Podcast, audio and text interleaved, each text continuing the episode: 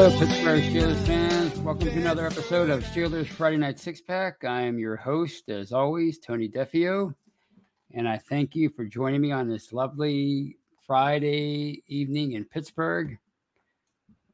The last Friday evening of August, I believe. Yeah, today's the 26th. So, yeah, the last Friday of August. That means we're almost there, a little over two weeks away from the start of the Steelers' uh, 2022 regular season. But of course, before they can do that, they have to play one more preseason game, which will determine a lot of things, including uh, who will be on their 53 man roster when they, when they head to Cincinnati on September 11th to take on the Bengals, the defending AFC champions. Uh, before I get into anything about tonight's show, I just want to, as always, please, I ask you and encourage you to like and subscribe to our Behind the Curtain YouTube channel. We bring you live shows each and every day and night. If you were tuning in a few hours earlier, you saw the Touchdown Under show with Maddie Pevrow and Mark Davison. They are the two chaps from Australia, from Down Under, and they always bring you great content. Of course, we have this show. Uh, we have the uh, Here We Go Steelers show with Brian Anthony Davis, and he sometimes has, has a guest. We have Rerun the North with Kevin Tate and a few guests every week, and they talk about all things AFC North. We have the Hangover on Monday with Brian, Shannon White, and yours truly. On Tuesday, we have the Scobro show with with uh, Dave Schofield and Rich Schofield. Wednesday, we have Know Your Enemy with Shannon and Jeffrey Benedict.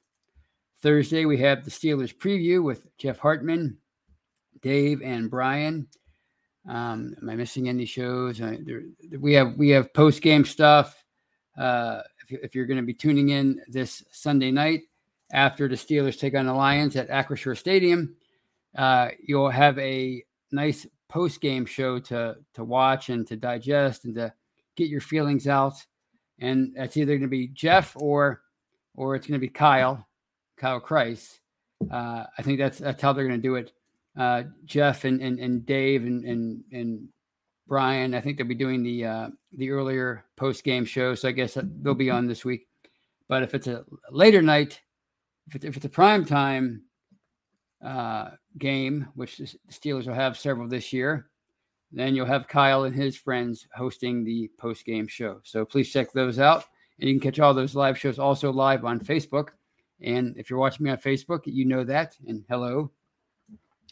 And of course, you can catch all those shows after the fact on any audio platform where you where you listen to podcasts. You can find our stuff. It's a growing community, it's a growing family. So please check that out. And of course, check out our original audio stuff. We, you don't get live, but you, you, can get it after after we record it and, and and and publish it and edit it and publish it. And that's shows like Let's Ride with Jeff Hartman, The Steelers Fix with Jeremy Betts and Andrew Wilbar, The Stat Geek with Dave, From the Cutting Room Floor with Jeffrey, The War Room with Maddie. I think that's it. There's so many. Oh yeah, of course. What he's talking about with Kyle Kreis. So all those shows and many more you can catch on any audio platform. I like iHeartRadio, but you can catch us on Spotify, Google, Apple. It doesn't matter. You'll find us. Check it out and check out Behind the Steel Curtain, their website. We bring you news, commentary, film breakdown, anything Steelers related. Anytime you need a Steeler fix, you can find it on Behind the Steel Curtain. It's your one stop shop for all your Steelers needs. And let's check out the live chat who we have with us tonight. Of course, we have Jared Double. He was number one, as he is quite often. First one in. Brad Jewett, Danny Owens Jr., who says, Hey, Tony. And he also says he's ready for kickoff. Aren't we all, Danny? Aren't we all? Claude Bishop is with us, a, another regular. Just Me is making an appearance tonight. That's great to see. Welcome, Just Me. And she says, Hey, Tony and family. And that's a good that's a good way to describe us. So let's see. Am I missing anybody? I have a, a pop up on my screen right now, so I, I can't see everything. Pesky uh, McAfee pop up. Steelers Pittsburgh is with us. Steelers Freak. All right. We have a nice crew tonight. So let's start things off by talking about last Saturday's game in Jacksonville. TIAA, or is it TIAAF Field? By the way, if you're uh, so uh, annoyed by Acrisure Stadium, try having to say TIAA CREF Field or whatever they call that place in Jacksonville. Every every time you open your mouth, it, it would get annoying after a while. But anyway, the Steelers beat the Jaguars 16 15 uh, on a last, I guess, two minute touchdown. Not a last minute, but a two minute, the last two minute touchdown uh, from Mason Rudolph to Tyler Snead. And it was kind of an ugly game, you know, your typical preseason game. Uh, it was alarming in many ways if you're a Steelers fan uh, because Jacksonville really controlled things on both sides of the line of scrimmage. Uh, they, especially on the defensive side, I mean, they really got after the uh, quarterbacks and stuffed the running backs. Uh, Pittsburgh only rushed for 24 yards, and I think less than 10 of those. I, mean, I think 10 of those were by the running backs. I forget the stats. I looked at them last weekend. I, I don't think I need to see any more of that. But uh, yeah, it wasn't a great night uh, in the trenches, especially for the offensive line. Um, Kendrick Green looked looked lost again. Uh, Dan Dan Moore didn't look so hot. Nobody really on, along the line, except for maybe Chuks Okorafor, looked like they were ready to start the regular season. So that was one alarming aspect. Um, again, I wasn't really that concerned about the defense. I think the defense did okay. Again, you're not. First of all, you're not you're not really designing much, scheming much in the in the preseason, and plus, even though T.J. Watt played a little bit um, and uh, Ogunjobi played, you still didn't have Cam Hayward. You still didn't have Alex Highsmith. Uh, um, Minkah Fitzpatrick didn't play, so I mean, you, you still weren't playing with a full complement of of starters. So and aside from that, I mean, it, the defense really didn't look that bad. I mean, they, they gave up 97 yards on the ground on 30 carries. The time of possession was heavily in favor of Jacksonville, 34 21, but you can attribute that, a lot of that to the offensive uh, uh, deficiencies, I think. So I'm not that concerned about the defense. I still think it's going to be a good defense. It's going to get after the quarterback. Uh, the question still remains can it do much better stopping the run than it did last year. And I think just as long as uh is is Alualu stays healthy and Ogunjobi stays healthy, uh, and there aren't any uh, unforeseen injuries to anybody else, uh, you know, serious injuries, I should say, long term injuries. I think the, the running game or the run defense should be at least close to average this year, which would be a, a step up from last year. And again, I think they're going to be able to get after the quarterback because they they haven't haven't stopped doing that for over five years. So I'm not concerned about that. But the offensive line, it's still it's still concerned. I'll get into that more later. Uh, nobody really shined as far as skill position players in this game. Um, there was some nice a, a, nice play here and there by by um, some of the, the you know people like Pat Freiermuth and Benny Snell had a nice uh, touchdown. Um, but overall, it wasn't a great showing for the skill position players. Um, but believe it or not, the quarterbacks all look pretty good again. Um, Mitchell Trubisky, you know, he didn't look that great, but he was the, he was under siege more than anybody else, and he did look like Houdini uh, on two or three of the plays where he had to where he was running for his life and and he made some things happen when nothing was there. He made something out of nothing, so to speak. Uh, and then Kenny Pickett came in, and you know he looked great. I thought um, he completed six or seven passes. The one incompletion was on a spike to stop the clock. Uh, what, 76 yards and a touchdown. He averaged 10.9 yards a, a, a pass attempt per pass attempt. So you know, I, I, thought he he showed a lot of poise, uh, standing back there in, in the pocket, uh, completing passes downfield, 15 yards downfield, uh, a couple of occasions, uh, facing a uh, unblocked defenders. So I, I, was impressed by that.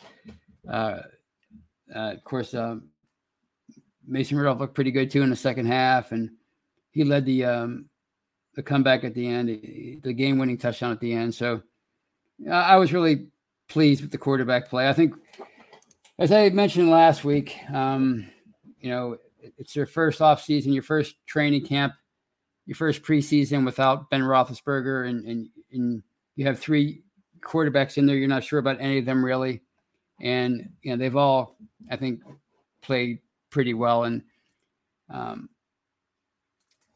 I don't really think it's going to be anybody other than other than Mitch Trubisky to, to start in Cincinnati, but but um, I think you know these quarterbacks have done done well for themselves, and and and I think whoever whoever winds up starting a game, I think they, all three of these guys might start this year, provided Rudolph, Rudolph sticks around. Uh, they might all wind up starting games this year, so I think uh, the offense will be in decent enough hands, no matter who's the starting quarterback. Obviously, you want you want somebody to to pull away from the other two, uh, preferably Pickett because he's the, he's the future anyway. So you want to see him just uh you know when, when once everything starts to click, you want to see him uh quickly uh you know surpass the other two. But as of right now, I think they're all they're all uh, doing fairly well, and they all had good training camps, and they all have, have had good preseasons up until now. But there's one more game to play, and of course, there are still a lot of questions that need to be answered. I think last Saturday's game gave them even more questions that need to be answered moving forward, uh, namely the offensive line. Um, I'll get into more of that later, but uh, they still have to, to find five starters um, uh, before the uh, regular season starts. I'm pretty confident they have the majority of the starters there. The only question r- remains left guard. Um, and uh, I think that's Kevin Kevin Dotson's to lose right now. I think Kendrick Green has has looked so helpless, really, uh, these two preseason games. I don't see any way that he can improve um, between now and the regular season to the point that he he should be the starting left guard. I think you know Kevin Dotson when he's been in there uh, in, in, during his uh, short career, whenever he's been in the lineup, starting back in 2020, he's performed pretty well. So, you know, I don't know why they wanted to make this a competition other than the fact that Kendrick Green was a third round pick last year and he was clearly a uh, failure at center. And they brought in Mason Cole to be the starter this year at center. So they needed um, to see if, if, if Green could play guard at the pro level. And they figured since they didn't, they apparently don't trust Kevin Dotson fully. Um, at this point. Uh, they figured they would they would create a competition at left guard, but I think it's I think Kevin Dotson needs needs to be the left guard or right guard, as, as Shannon mentioned on Monday. If you want to move uh, uh, James Daniels over to left guard, that's fine. Whatever. I think those those are your two best bets for guard uh, heading into the regular season. Uh, Kendrick Green needs to focus on uh, continuing to improve and just at this point try to be a quality backup. So, um, as far as the quarterbacks, uh, Mike Tomlin announced on Friday that Mike Tomlin, or not Mike Tomlin, that Mitch Trubisky would start again for a third straight week uh, against the Lions, and then um, Pickett would come in after him. And I would assume, since Oladokun was uh, cut, uh, I would assume that um, Mason Rudolph is going to play the entire second half or maybe Pickett plays some in the second half and then Rudolph takes over and, and plays the rest of the way. Uh, but since uh, Trubisky, you know, I think people are they, they've been reading a lot into into this quote unquote quarterback race this week because Pickett looks so uh, good against the Jaguars and because Trubisky struggled, uh, you know, a bit because mostly because the pass rush and lack of protection, and because there's no chance in Hades that Rudolph gets the job because you know they're just not going to do that, even though he's looked really good and consistent since the start of training camp. He's not going to win the job. So you know, this led to speculation. You know, last week's events led to speculation during the week that the uh, starting spot was still open for quarterback, and of course Tomlin fed into that by not um, committing to a depth chart, committing to a, a starting, or committing to a rotation in, in, in, in Sunday's game. But I think because Trubisky, uh, uh, the fact that Trubisky is going to start again, third week in a row, I think he's going to start in Cincinnati. I think if it was a true competition, at some point Pickett would have started one of these three preseason games, and then Trubisky would have came in after him, and that has that has not it's not going to happen. So I think you know, unless Trubisky just plays absolutely horribly, and I don't think he's going to be in there long enough to play horribly, to be honest, uh, then I think he's going to start, uh, which I think uh, which I'm okay with. I'm okay with. I think Trubisky's a solid quarterback, and provided the uh, issues get worked out with the offensive line somewhat, uh, they'll be fine there. And I'm okay with that. And I'm okay with Pickett assuming the role of starter down the road uh, sooner rather than later, obviously. But um, I think, you know, others have pointed this out this week. I'm not the first to say this, but I think it, it, it would be a lot better if Pickett replaced Trubisky at some point during the regular season, as opposed to Pickett getting being named the starter for Week One, and then maybe struggling it's uh, horribly, and then having to be replaced by Trubisky. I think that would maybe affect his confidence. Pickett's confidence. He's a confident guy. He seems to be a natural leader, but you know, you, you never know what can happen how things can affect can shake your your your confidence as a professional football player. And he's not playing any position; he's playing the most important one. So I think it'd be better if Trubisky starts and uh, Pickett replaces him at some point. So I don't I don't look at it as a as a competition. I never thought it was. After the first preseason game, I, I was convinced that it wasn't a, a, a competition. The way they used Trubisky and a way to use him again last week. And the fact that he's starting a third week in a row, I don't I don't think he's in danger of losing the starting job unless something crazy happens before September 11th. So as far as some other roster battles, um,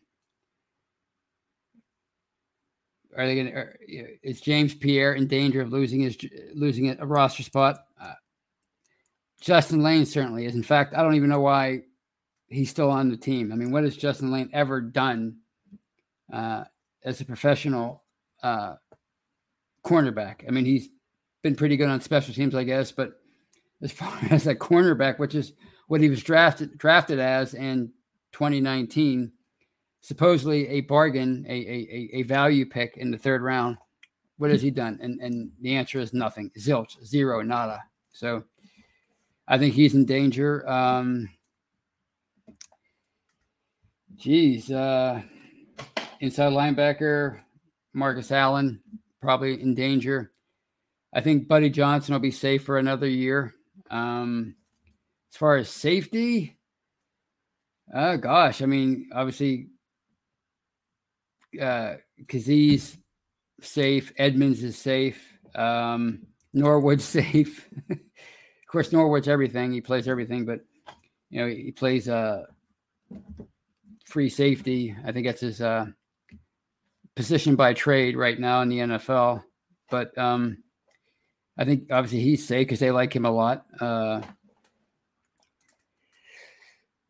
I don't know. I mean, they still have to they have to make a lot of cuts. So uh, clearly, there's more than just a few roster spots uh, in you know up for grabs. But um, people are going to be focusing on certain aspects like uh, receiver and and running back. But like I said last week, I'm not that concerned about who the backup is outside of Najee Harris. I think he's going to be the workhorse again in 2022, and um, whoever his backup is, it, it, it, they can name a second, third, fourth stringer, but really, you know, it's it's it doesn't mean that that there's going to be a, a a um, it's a linear thing, I guess is what I'm trying to say. You know, they, they can put in whoever they want. Uh, if, for example, if somebody get if Harris gets hurt, uh, you know, does, the backup doesn't isn't automatically going to start the next game. It, it, could they could go to the third stringer, the fourth stringer, whatever. So, and uh, Harris is supposedly going to play this Sunday, um, which I think would be kind of a mistake because I don't think they need to put him in harm's way because he is going to be their bell cow running back in 2022. But if you if you listen to Mike Tomlin's uh, press conference on Friday, he, he uh, the, the key word that he used when asked if Harris was going to play, he said yes, he's scheduled to play. The key word is scheduled. Doesn't mean he's going to play. I'm sure he'll suit up and he'll put the he'll put the pads on and everything. But I wouldn't be surprised if he sat this one out the uh, all four quarters. He stood around with his shoulder pads on because he he, he doesn't need he doesn't need to, to take that kind of punishment even for four or five snaps. Same with T.J. Watt. Same with Cam Hayward, Minkah. None of these guys need to play. You know, people talk about uh, the rust and continuity and chemistry. Okay, fine, but after Sunday's game, there's a two week break until the regular season. And as I've said before, and Rust build up uh, by week one anyway. I mean, so just keep your valuable players out and uh, let the uh, the youngsters and the and the and the fringe players battle it out for those final roster spots.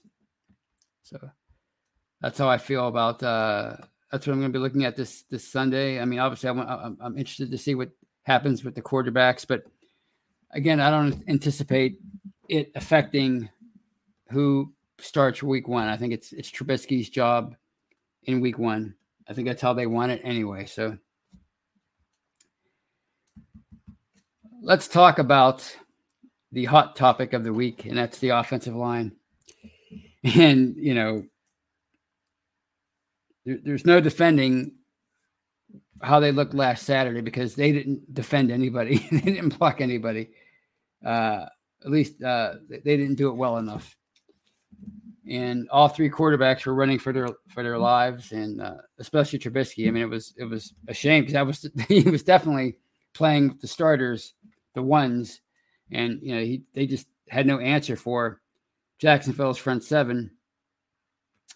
And you know Jacksonville does have uh, a lot of young, uh, talented uh, pass rushers, so there's that. But you know if you're the Steelers in offensive line and you're trying to become a a form, formidable unit, sooner or later you're gonna have to have to stop. Uh, and, it's true that they have not drafted a, a an O lineman in the first or second round since 2012 when they took David DeCastro in round one and and and Mike Adams in round two. So it's been a long stretch. So, you know, the question is, well, why have they neglected it for so long? And they essentially did the same thing in the 2000s. You know, after they drafted uh, Kendall Simmons in round one and 02, they didn't spend a first or a second round pick on an O lineman until 2010 when they drafted Maurkice Pouncey. So the question is, uh, why have they neglected it? But have they neglected it, or have they had other priorities? You know, if you look at, at when they started building that line, well, I guess they, they kind of accidentally started building it. You know, the, the, the line from the, the mid 2010s that was so highly decorated and so good. They kind of accidentally started building it when they when they signed um, Ramon Foster as an undrafted free agent out of Tennessee, and he nobody knew it at the time, but he would he was going to be a he, he would become a full time starter at guard in 2011 and be a mainstay there for almost a decade. So it started there. And then, of course, in 2010, they drafted uh, Pouncey in the first round. In 2011, they drafted Marcus Gilbert out of Florida in round two. Of course, in 2012 with DeCastro and, and, and Adams, that was a, a failed experiment with him. But DeCastro in 2012. Um, and and also in that 2010 draft, they found Calvin Beachum in the seventh round, and he became a starter for them um, for a short period of time at tackle. but he was really effective before moving on as a free agent. So, you know, that the rebuilding of that line, it didn't happen overnight. You know, it was really bad in the late 2000s and it remained kind of iffy for a number of years until 2013, 2014. Even as, even actually even late in 2013, it was still a train wreck, you know. And so they put Calvin Beachum in there at left tackle, and that kind of settled things down. And of course, in 2014, they, they hired Mike Munchak, and and the line began to gel and to grow, and and became one of the best in the NFL for three or four years. And you know, during that time, they again they you know they, they you know Munchak helped develop guys like Al Villanueva, who became a decorated starter for them at left tackle. Uh, you know, BJ Finney, Chris Hubbard uh, at right tackle, who who had to fill in quite a bit for for Marcus Gilbert when he was suspended or injured. Um, uh, Matt Feiler was another one who who was an undrafted free agent um, that could play guard or tackle and became a starter at both eventually. Uh, did I mention BJ Finney? He was a, he was a decent um, spot starter at center and guard, and you can attribute that to, to Munchak and, and and and his abilities to, to get the most out of out of his uh, linemen. And of course, he turned people like Gilbert. I mean, Gilbert was he he was a second round pick, but he struggled um, early on, and and you know after Munchak came along, Gilbert turned into one of the top right tackles in the NFL for two or three years, or he was really uh, one of the best. And you know, it was a, overall, it was a, it was a, just a great unit, and they had a great thing going on. And you know, we, we, we back then we would talk about how you know there just seemed to be so many linemen coming up through the pipeline, you know, undrafted free agents and late round draft picks, and it was amazing. But you know, we have to remember that line was also anchored by you know some high pedigree uh, players, you know, like Pouncey, DeCastro, and, and, and, Gilbert. So, you know, there was a nice mix there of of uh, pedigreed players, undrafted free agents, and of course, you had Munch- Munchak in there making it all work. So during that time, you know, when, when this line was just really outperforming most other units in the NFL, was there a reason to, to focus on it in the draft? You know, you, you go back to like for example, you know, by 2013 they had spent so much, so many draft picks on on linemen that it was time to focus on other things like, you know, trying to find a you know, uh, pass rushers again because their pass rush was was really anemic for a number of years uh, prior to, to late 2016. So that's that's where you you know you, you go out and you get guys like like uh, uh, you try to you draft Jarvis Jones in the first round. Uh, of course, that was in 2013. 2014, they went out and drafted Shazier, uh, Ryan Shazier, because they needed a, another centerpiece of their defense. After, even though he, played a different position, after Troy Polamalu retired, they needed somebody else to kind of be that dynamic playmaker in, in that defense. So they, they draft Ryan Shazier. Um, in 2015, they, they go out and they, they, they, they draft Bud Dupree because they need they, they were continuing trying to continue to, to, to find outside linebacker help. Uh, 2016, they drafted Artie Burns because they, they they were in desperate need for for cornerback help. Of course, 2017, TJ Watt. Uh, so you can keep going down the line. I mean, uh, they had to focus on rebuilding that defense because it got it got old all at once, and and and all the uh, money and all the, the the draft picks were on the offensive side of the ball and and they were doing a pretty darn good job. They had one of the best offenses in the NFL, so they had to concentrate on the defense by and large. So you know, was it a mistake to to to, to not draft offensive linemen in the first or the second round or the third round during that time frame, or or should they have con- concentrated their efforts on other parts of their team, which is what they did. You know, so. Uh, you know, unfortunately for them, the line started to, to get old around 2019, 2020, and it started to deteriorate.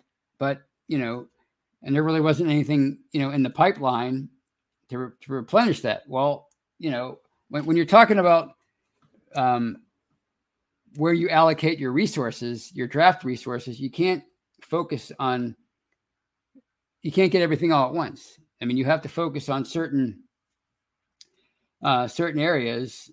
You know, uh, every every every draft. You know, you, you, can only do so much in each draft. And you know, if I may jump back to those to those OO teams where they they didn't focus on offensive linemen for many drafts. Well, if you look at who, who their linemen were, I mean, it was Mar- Marvel Smith, who was a really good player. Obviously, Simmons. Um, Jeff Hartings was their, was their center for many years. And of course, Alan Faneca is a Hall of Famer.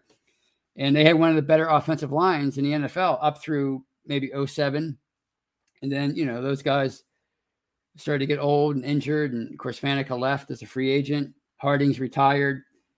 You know, so the, that all it all happened at once. But you know, in the meantime, you know, they're they're they're out there drafting Troy Polamalu in 03, Ben Roethlisberger in 04, Heath Miller in 05, uh, Santonio Holmes in 06, uh, Lawrence Timmons and LaMarr Woodley in, in 07, right? So, you know, these were all important players for them for their their their Super Bowl years. So, you know, when you say, well, why why didn't they focus on offensive linemen? Well, you have to you have to remember, well, if they d- did that, then they wouldn't have had some of the players that they they had on uh, in, uh, other positions. Same with the recent uh, drafts. You know, like even this last one, 2022, there are people like Mark Madden saying, "Oh, I still say they should have they should have um,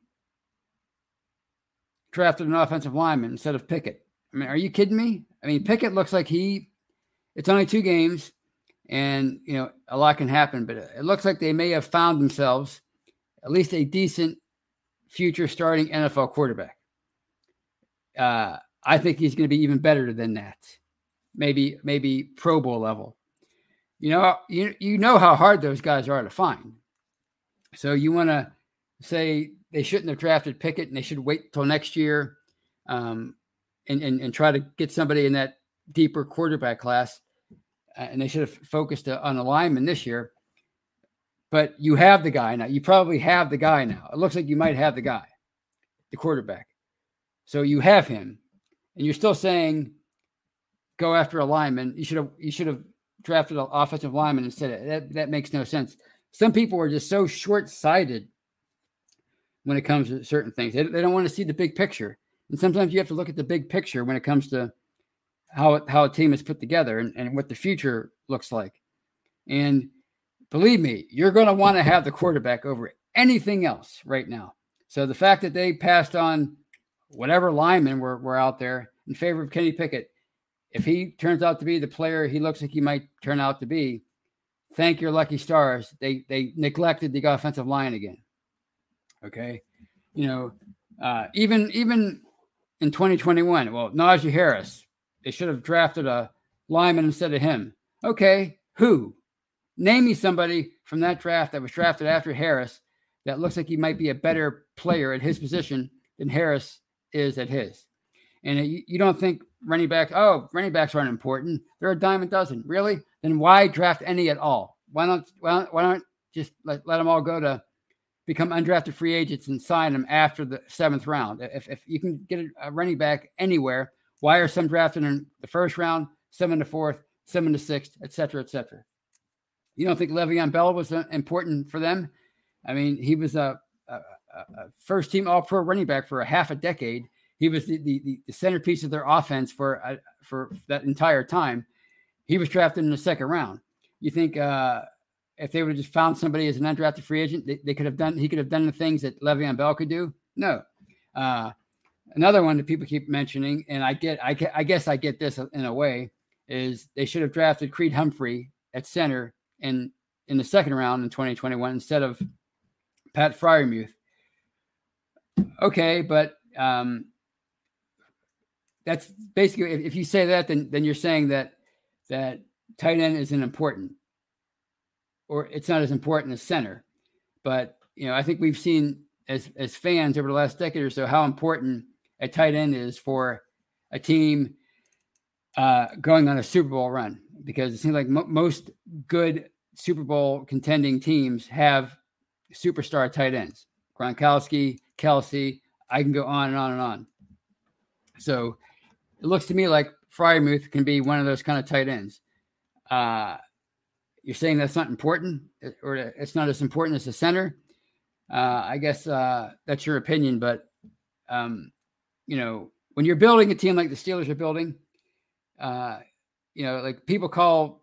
I've heard so many people call Freiermuth a luxury pick, which I don't get because contending teams make luxury picks. Teams that are in search that are searching for a, a, a complete roster, teams that are looking to build their roster from from mediocre up to like a contender. There's no no such thing as a luxury pick.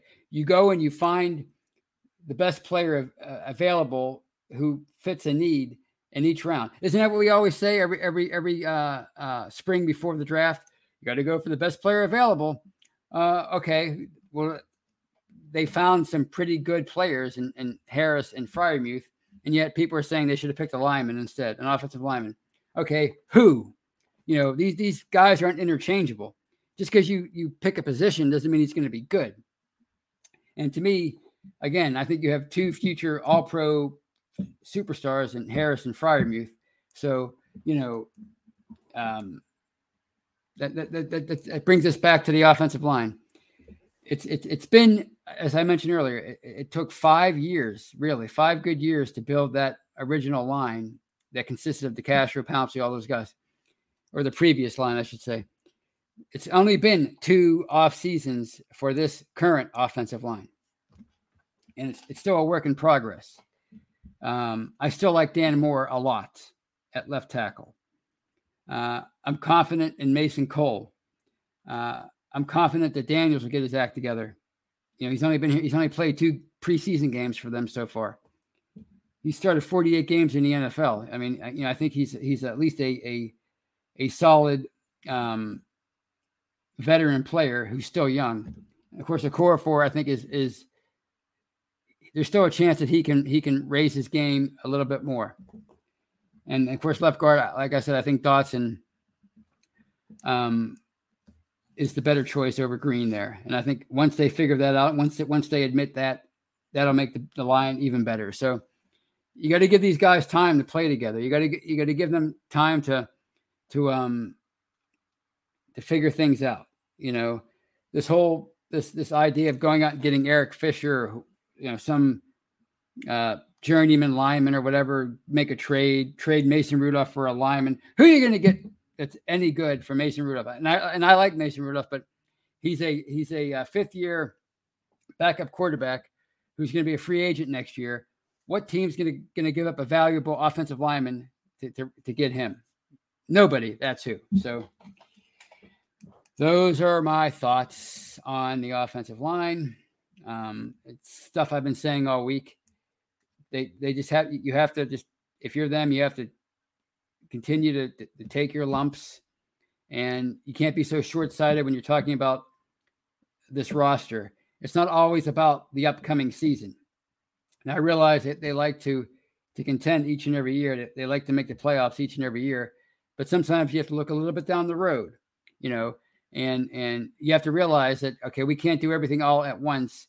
So we have to we have to make a decision in this draft that's going to maybe uh, improve one position, but but neglect another, and then we'll we'll address things down the road if we have to in, in future drafts.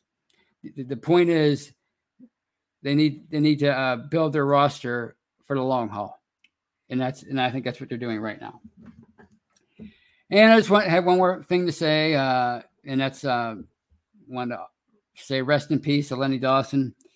I mean, I'm somebody who grew up on NFL films, and it's you know he was a, I mean, obviously I know him. Uh, you know, he, he's a Hall of Fame football player. Obviously, drafted by the Steelers. They gave up on him like they they did a lot of good players in back before the '70s, and he wound up being a Hall of Fame quarterback for the Chiefs. Uh, he was such a big part of, of those early Super Bowl years uh, for the NFL. He, the Chiefs were in Super Bowl one and four. Um, of course, they lost. The Chiefs lost to the Packers the first time around, and then in Super Bowl four they beat the Vikings.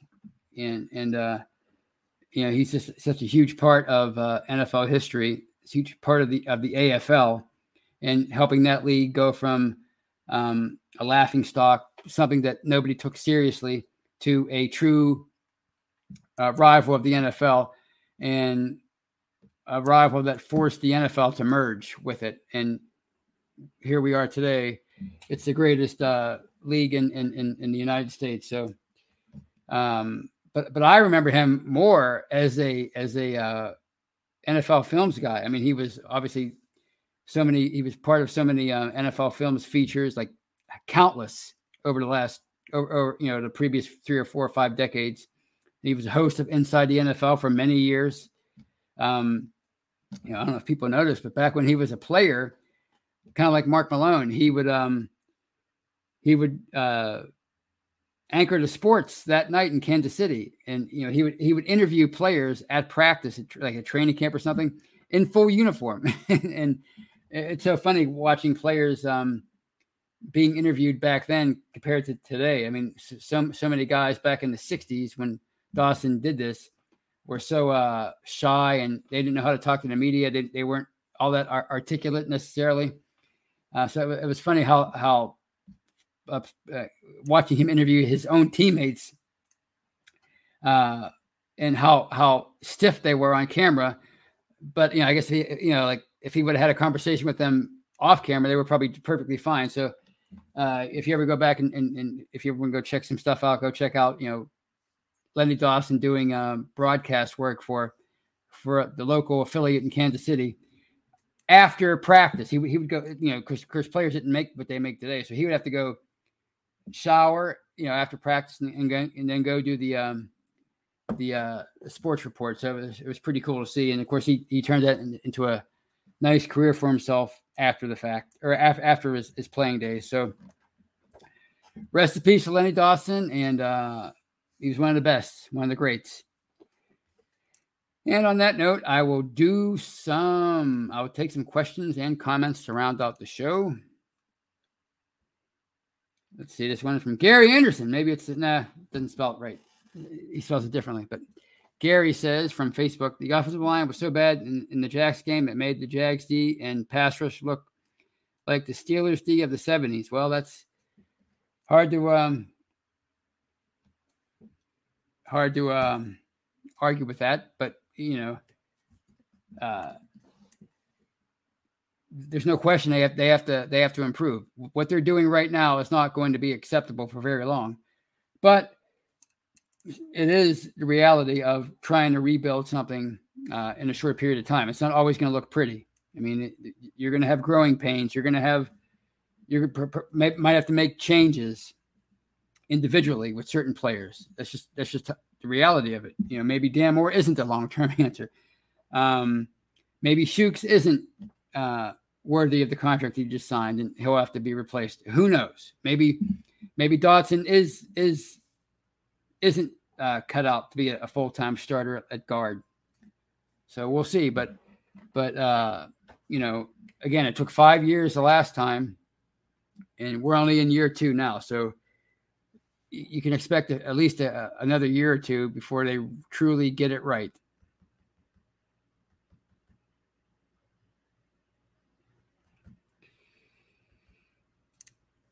All right. This is Claude Bishop, and he says, please cut number 24, that's Benny Snell football, and number 44, that's Derek Watt, a Watt brother. Uh, well, I mean, that's it's possible that one of those guys gets the axe, but they are both uh, really good special teams players. But uh, especially when they're paying Watt, you would you would you know need more out of that out of out of him than just special teams. And besides that, there's a lot of young guys coming in, into the league every year that should be hungry and hungry enough to to want to excel at special teams. So we'll see. But uh, hopefully it's not in, in Watt's case anyway. This isn't a, a decision that's that's made based on uh, nepotism um, and and and trying to please uh, his uh, big or his, I guess his younger brother T.J. Watt. Randall Jordan says, hope to see some improvement from the offensive line. Yes, don't we all? Uh, the CUDA 70 says, this game will be very important for 11 players. That is all they need to let go. Yeah. Uh, it's uh, it's going to be their Super Bowl. There's no question, but it's also going to be like a dress rehearsal for some of the starters. But again, I don't think uh, many of the uh, important players are going to play all that much, if at all.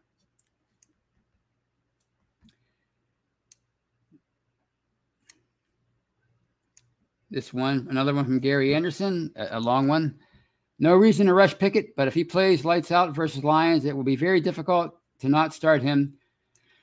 Remember, he isn't the typical 20, 21 year old rookie. He is four, he's a four year college starter, is 24 years old, and much more mature than the normal rookie. That's all true. Kind of like Najee Harris last year. He was 24 last year, I believe.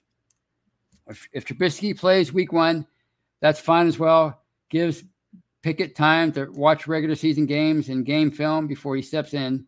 Either way, Pickett looks to be the, the QB one for the next decade. Well, I certainly hope that last part is right. Now, as far as him playing lights out against the Lions and that winning him the job, we have to remember he's still coming in second. And I'm sure the, there might still be some ones in there when the Lions, uh, on the Lions defense by that point. But let's remember, Trubisky started against the other team's quote unquote ones for three weeks in a row, and Pickett's been in.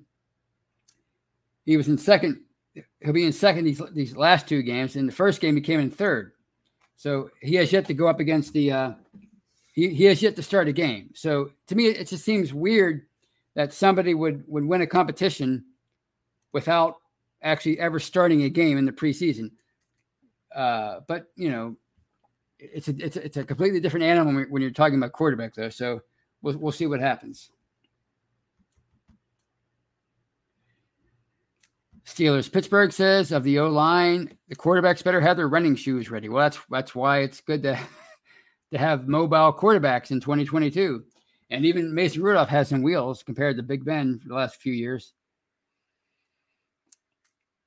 Ken Boyle says if Chris Oladokun, I was sad to see him get cut without seeing him in preseason at all.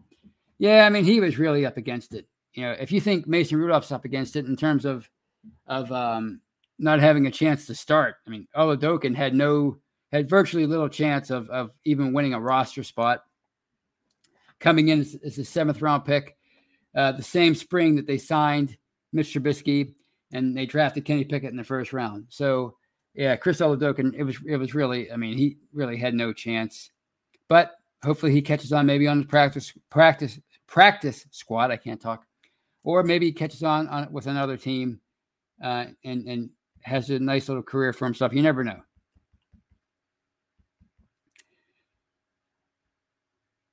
Mark Andrew says, "Let Pickett develop. No need to rush him." Yeah, although like I said, I don't think it'd be the worst thing in the world if he if he if he came in and, and started at some point during the regular season. That's not the end of the world. Um, but uh, you know, I think you know the, the best way, the best uh, way to to to learn in the NFL is, I think, by doing, by being out there, by getting reps. But if you have somebody on your roster in, in a Mitch Trubisky that you're comf- comfortable with as a as a solid veteran quarterback, then you're right. There's no need to rush Pickett. At least not don't don't throw him out there right away. Let's see what you have as a in a team um, to start week one. How's your line perform? It, can can it ever get its act together? What's your offense look like? Um, then maybe you can make decisions on whether or not you want you want to throw Pickett in there in 2022.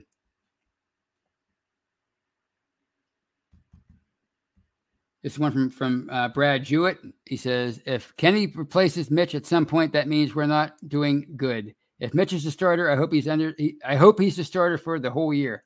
Well, that's a good point. That's a good point. Um, but I think either way, no matter what happens this year with uh, Trubisky and the team, you have to get Pick, Pickett in there by year two. You know, I mean, that's you invested a lot in him, and you have to see if he if he can be your your QB one for the next ten years. Gary Anderson. I forgot about. Um, Shannon will will will uh, scold me for this, but I forgot about Mark Robinson. Uh, he's a nice uh, young story, seventh round pick, or a nice uh, underdog story, I should say. Uh, Mark Robinson, the seventh round pick out of Ole Miss, he was a walk on at Georgia after being a, a, a running back for for his first three years for two different schools. Then he, he transferred from both of those. He walked on at Ole Miss last year and won a starting job and and and uh, did well for himself. And who knows? Maybe maybe we've just touched the surface with him. I think he's got a, he's got the roster made, but you know, we've been shocked before when it comes to uh, linebackers on cut down day.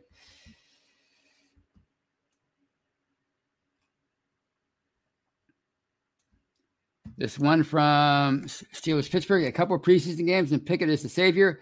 Give him a few years to see if he is. I don't. I'm not saying he's a savior, Steelers Pittsburgh. I'm saying it looks like he he might be pretty good. Savior and pretty good are two different things. You know, he's looked he's looked poised. He's looked like he's he's uh comfortable uh in, in you know in an NFL stadium. Now, granted, he's not going up against uh, regular season defenses and and and scheming and stuff like that. But nobody's saying he's a savior. I don't think anybody's saying he's a savior but I think it's it's natural to be excited about him, uh, even after just two games. Trust me, it's a whole lot better than him looking like a deer in, in, in headlights, which was the last thing you wanted to see from the uh, number one uh, draft pick.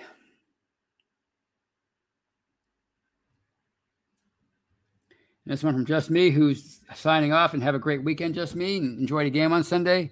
Mason ain't going nowhere unless he does. Have a great weekend, folks. Go Steelers. Well, I personally, like I keep saying, I would not trade the guy. Why? Why trade him? Especially with this train wreck of an offense, right, offensive line right now. Why limit yourself at quarterback uh, when you could need every single one of these guys at some point in 2022? This one from Claude Bishop, Johnson, Claypool, Pickens, Austin, Boykin, Vaughn and Gunner as the punt and kick returner. Sims to the practice squad, where another team can steal him from from Pittsburgh. He's talking about the receiving corps, and that's going to be a tough uh, a tough cut down for for Mike Tomlin and, and, and company to make because they they certainly have a lot of uh, talented receivers.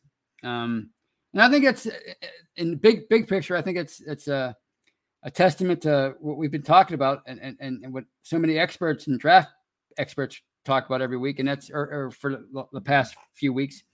And that's how many good young receivers are coming into the league each and every year now. So, um, yeah, it's going to be a tough one. It'll be interesting to see what happens there. And I'll leave you with this one before I call it a night. This from Darkstorm One, and he says, "I just want one of the quarterbacks to ball out and become a franchise guy. Don't care who. That's a great attitude. If everybody had that attitude, there would be no debates online. So nobody's ever going to have that attitude. But but ultimately, you're right. If they find a franchise guy out, of this trio, whoever it may be, and, and that guy goes on to play 10 great years for them, that's really all that matters. All right, folks. This is me signing off uh, until uh, until Monday on the Hangover. I'll, I'll, I, I hope you got. I can't talk tonight. I'm I'm really discombobulated, but have a great weekend. Um, enjoy the game, and I will see you on Monday on Hangover. And go.